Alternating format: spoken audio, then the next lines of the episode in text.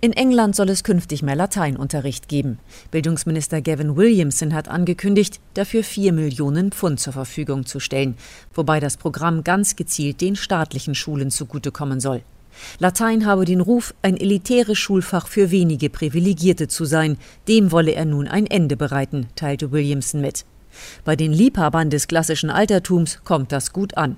Auch Mary Bird, eine namhafte Altphilologin, die an der Cambridge University lehrt, ist begeistert von der Regierungsinitiative. Latein habe immer noch das Image, nur etwas für vornehme weiße Jungs zu sein. Das sei aber nicht richtig, betont Bird. Ich finde Latein spannend. Es ist herausfordernd. Es führt Kinder in ganz neue Welten ein und in Literatur, die sie noch nicht kannten. Es erweitert das Bewusstsein und macht Spaß. It's mind expanding and, and fun. Einer Umfrage des British Council zufolge hat fast die Hälfte der Privatschulen Latein im Programm, während von den weiterführenden staatlichen Schulen weniger als drei Prozent Latein unterrichten. Das soll sich ändern. Die Initiative des Bildungsministers sieht vor, dass an 40 staatlichen Schulen für 11- bis 16-jährige Schülerinnen und Schüler Latein angeboten wird. Das Pilotprojekt soll im September 2022 starten und ist zunächst auf vier Jahre angelegt. Das Projekt des Ministers stößt allerdings auch auf Kritik. Und dabei geht es nur bedingt um die Frage, wie sinnvoll es ist, eine tote Sprache zu lernen. Vielmehr wird bezweifelt, dass die Regierung ernsthaft um gleiche Bildungschancen für alle bemüht ist.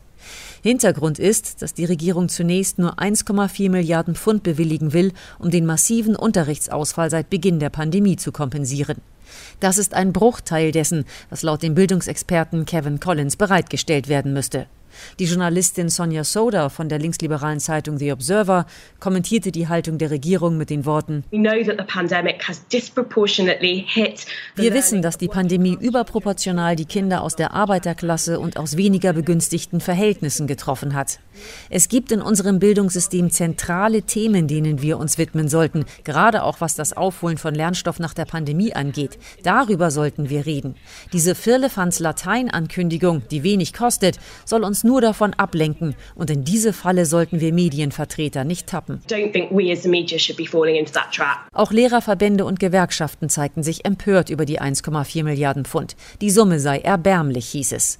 Jeff Barton, der Generalsekretär von ASCL, einer Berufsvereinigung von Schul- und College-Leitern, rechnete vor, dass es bei der Summe auf 50 Pfund pro Schüler und Student hinauslaufe.